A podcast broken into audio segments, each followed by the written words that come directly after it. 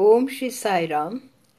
प्रशांति संदेश दल की ओर से साई भक्तों के लिए प्रति बृहस्पतिवार प्राध्यापक अनिल कुमार कामराजू द्वारा अंग्रेज़ी व तेलुगु लघु वार्ताएँ पॉडकास्ट में आयोजित की गई हैं।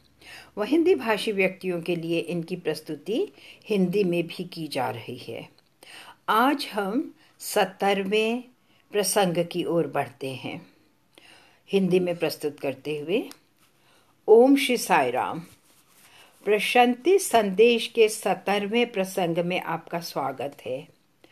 आज के दिवस का विषय है मिथ ऑफ़ चेंज अर्थात परिवर्तन की अभिकल्पना।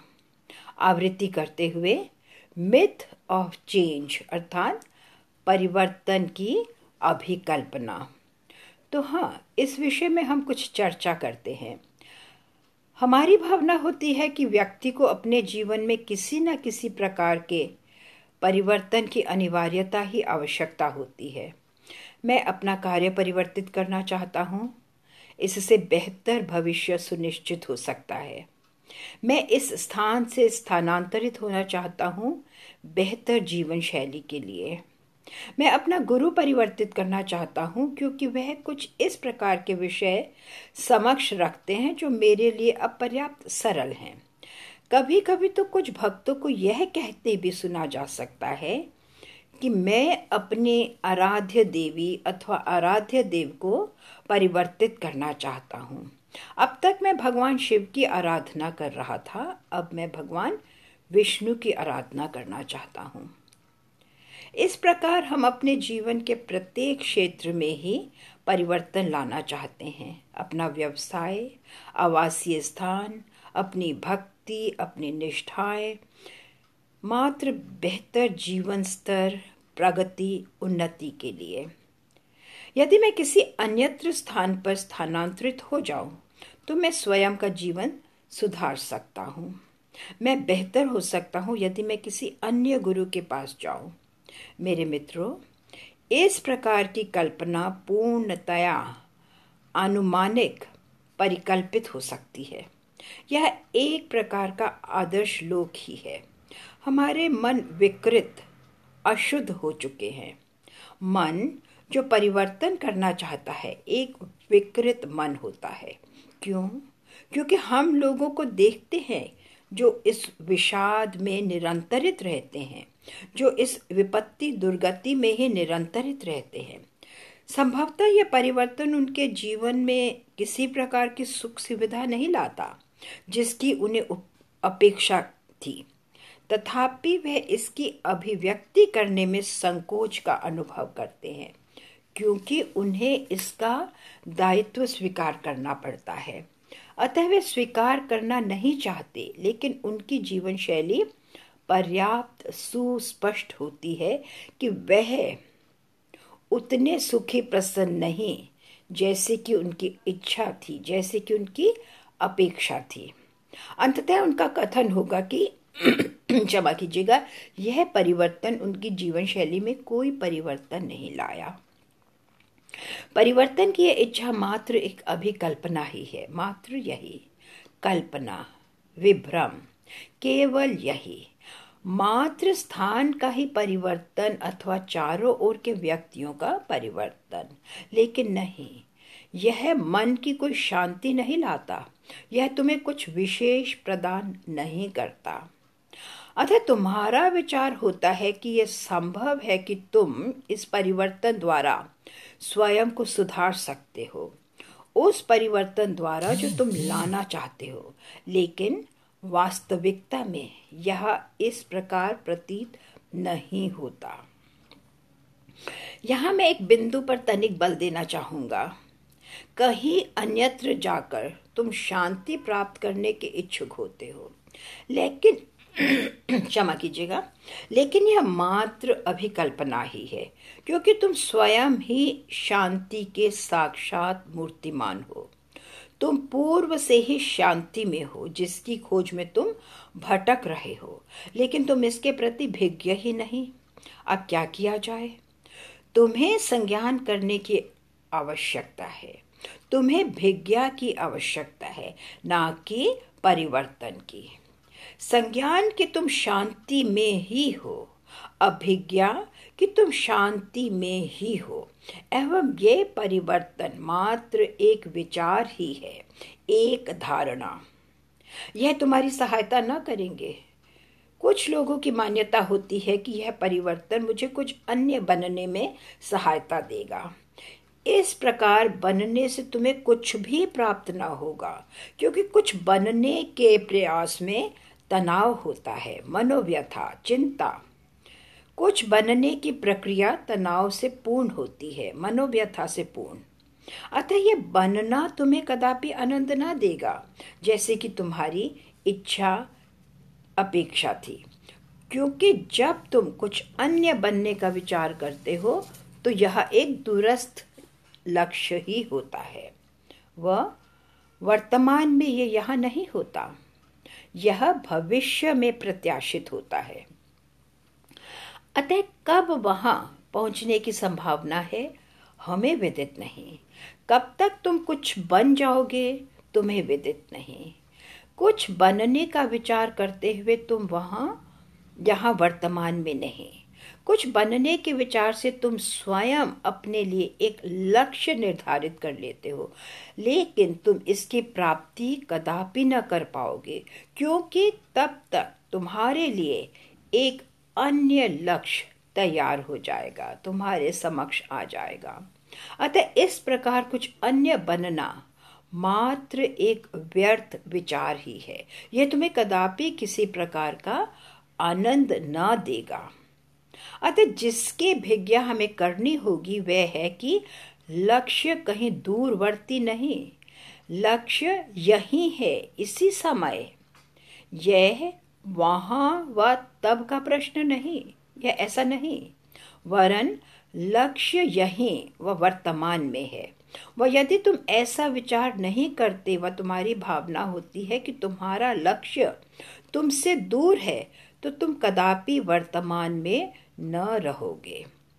कुछ अन्य बनने के लिए इन लक्ष्यों की प्राप्ति के लिए तुम्हें कठिन संघर्ष करना होगा। व इस प्रकार अपना जीवन ही व्यर्थ करोगे।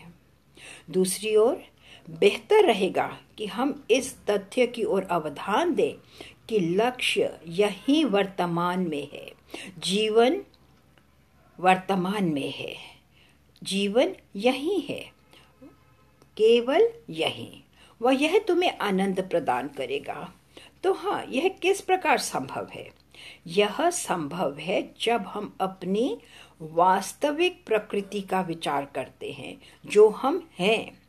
कुछ अन्य बन जाना हमारी वास्तविक प्रकृति नहीं, जो हमारा अस्तित्व है, जो हम हैं, हमारी वास्तविक प्रकृति है। वह यह अस्तित्व, यह होना मुझको सदैव विद्यमान, मुझमें सदैव विद्यमान रहता है। मैं वह जीव ही हूँ, ये यहाँ ही है जिसका संज्ञान हमें करना होगा। लेकिन फिर हम कुछ बनने का विचार क्यों करते हैं? क्योंकि हम वर्तमान से पलायन करना चाहते हैं। हम वास्तविकता से भाग जाना चाहते हैं। हम अपनी वास्तविकता से पलायन करना चाहते हैं। यह समस्त एक मिथ्यापूर्ण प्रयास ही है। समय को व्यर्थ करना ही। समय का अपव्यय, दुरुपयोग। हमें अपने अस्तित्व में ही रहने का प्रयत्न करना होगा। अपने अस्तित्व की अनुभूति करते हुए। इसके अतिरिक्त, यह भी संज्ञान करना चाहिए कि परिवर्तन की अभिकल्पना से तुम्हें उस किसी की भी प्राप्ति नहीं हुई, जिसकी तुमने प्रत्याशा की थी, अपेक्षा की थी, इच्छा की थी। जब मैं परिवर्तन की इस परिकल्पना का विचार करता हूँ तो इस समय मेरे मन में अनेक विचार आ जा रहे हैं। मैं अपने ये यदृश्य विचार आपके साथ प्रस्तुत कर रहा हूँ। कुछ लोगों का विचार होता है कि प्रशासन का परिवर्तन उनके जीवन को बेहतर बना देगा। कुछ का विचार होता है कि उनकी जीवन शैली का परिवर्तन उन्हें अधिक सुखी प्रसन्न रखेगा। तो फिर इस प्रत्याशा की प्रक्रिया में क्या होता है? हम अति निर्बल हो उठते हैं। हम इस आशा के साथ सभी प्रकार का अपमान, अनादर मान मर्दन स्वीकार करते हैं कि यह परिवर्तन हमारे जीवन को बेहतर बना देगा। कोई भी राजनीतिक परिवर्तन आर्थिक परिवर्तन, सामाजिक परिवर्तन, अथवा वास्तव में किसी भी प्रकार का क्रांतिकारी परिवर्तन, कदापि तुम्हें सुखी प्रसन्न न रखेगा, क्योंकि यह समस्त भविष्यात्मक ही है, भविष्य में है। दूसरी ओर इस प्रकार, अर्थात बिना किसी संकोच अथवा लज्जा की भावना से, इन समस्त अपमान, अनादर को सहन करने से क्या होता है?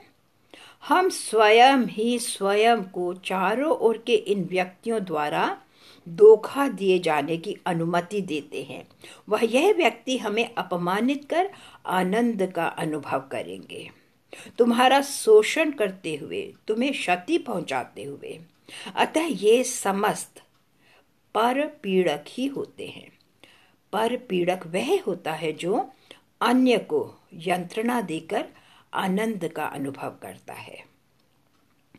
अतः कुछ परिवर्तन के नाम पर, जीवन के उच्चतर स्तर के नाम पर, बेहतर भविष्य के नाम पर जब मैं परिवर्तनशील रहता हूँ, निरंतर परिवर्तन करना चाहता हूँ तो परिणाम क्या होता है?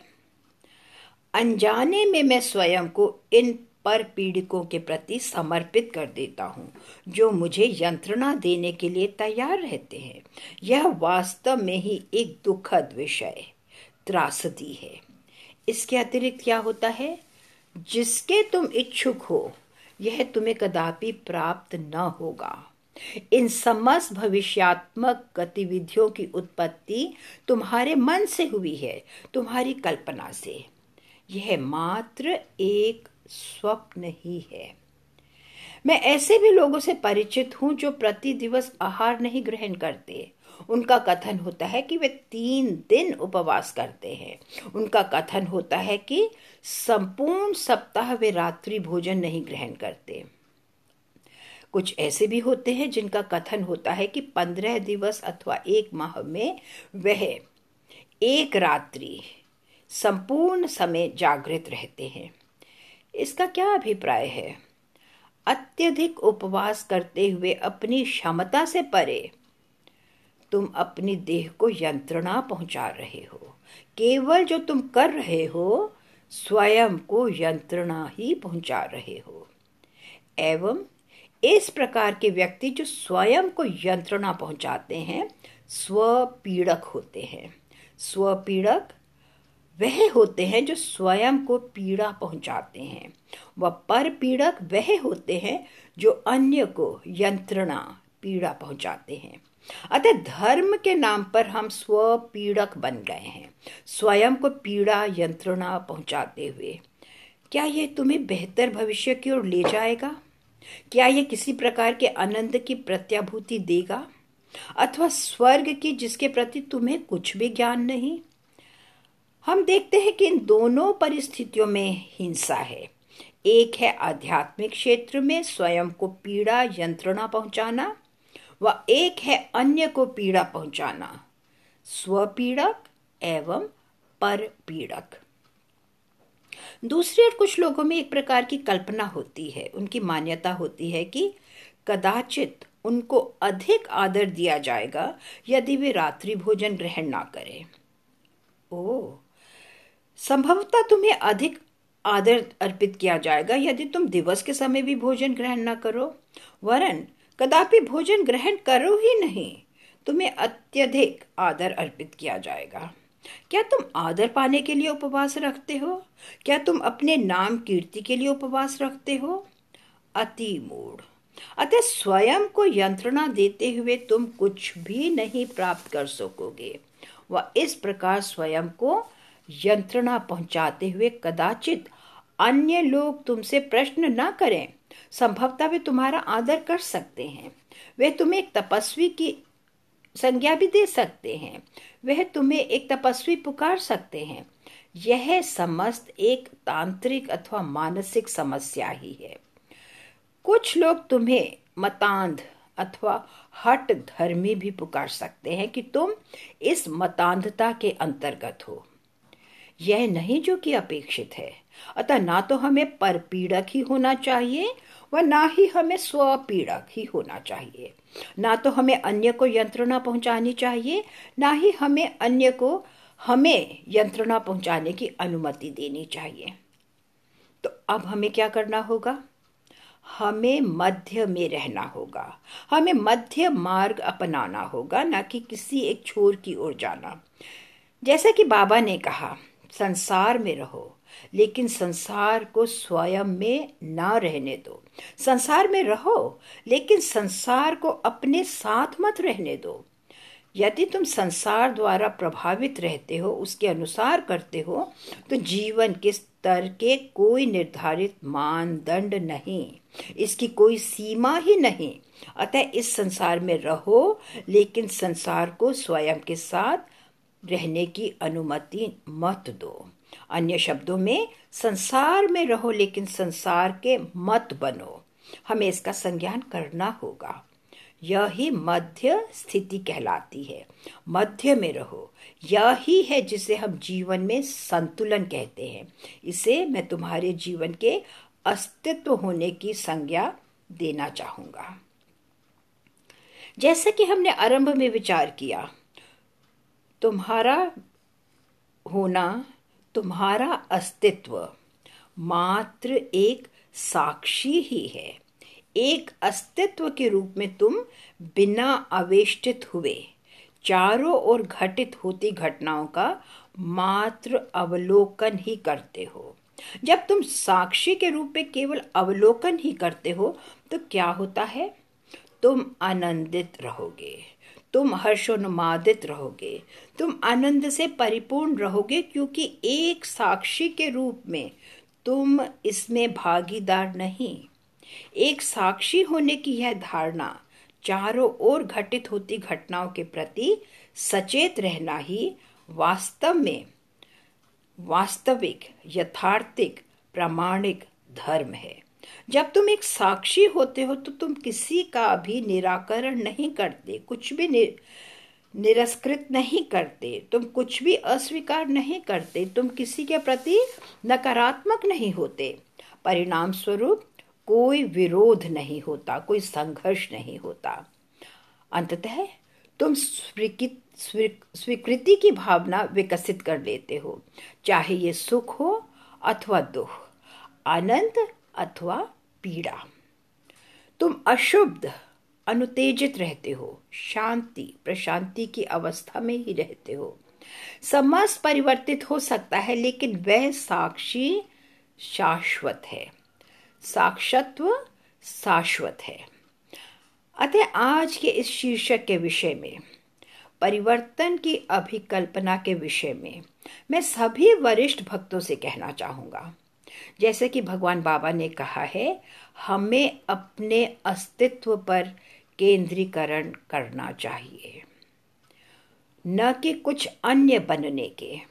हमें सदैव भविष्य में ही न रहना चाहिए। वर्तमान में रहो, वर्तमान क्षण में रहो। ईश्वर इस समय यहाँ है, जीवन इस क्षण यहाँ है, लक्ष्य इस क्षण यहाँ है। भविष्य जैसा कुछ नहीं। यह समस्त मात्र अभिकल्पना ही है, क्योंकि जो तुम बनना चाहते हो, वह तुम पूर्व से ही हो, और ये है तत् त्वम असी। जहाँ तुम पहुँचना चाहते हो, तुम पूर्व से ही वही हो। अहम ब्रह्मास्मि, मैं ब्राह्मण हूँ, तुम पूर्व से ही यह हो। इसका परिज्ञान हमें करना ही होगा। अंततः मैं निष्कर्ष करता हूँ कि हमें परिवर्तन की इस अभिकल्पना से प्रभावित न हो जाना चाहिए, भटक न जाना चाहिए। प्रार्थना है, भगवान सभी को अभिमंत्रित करें। पुनः भेंट होगी। धन्यवाद। जय साई राम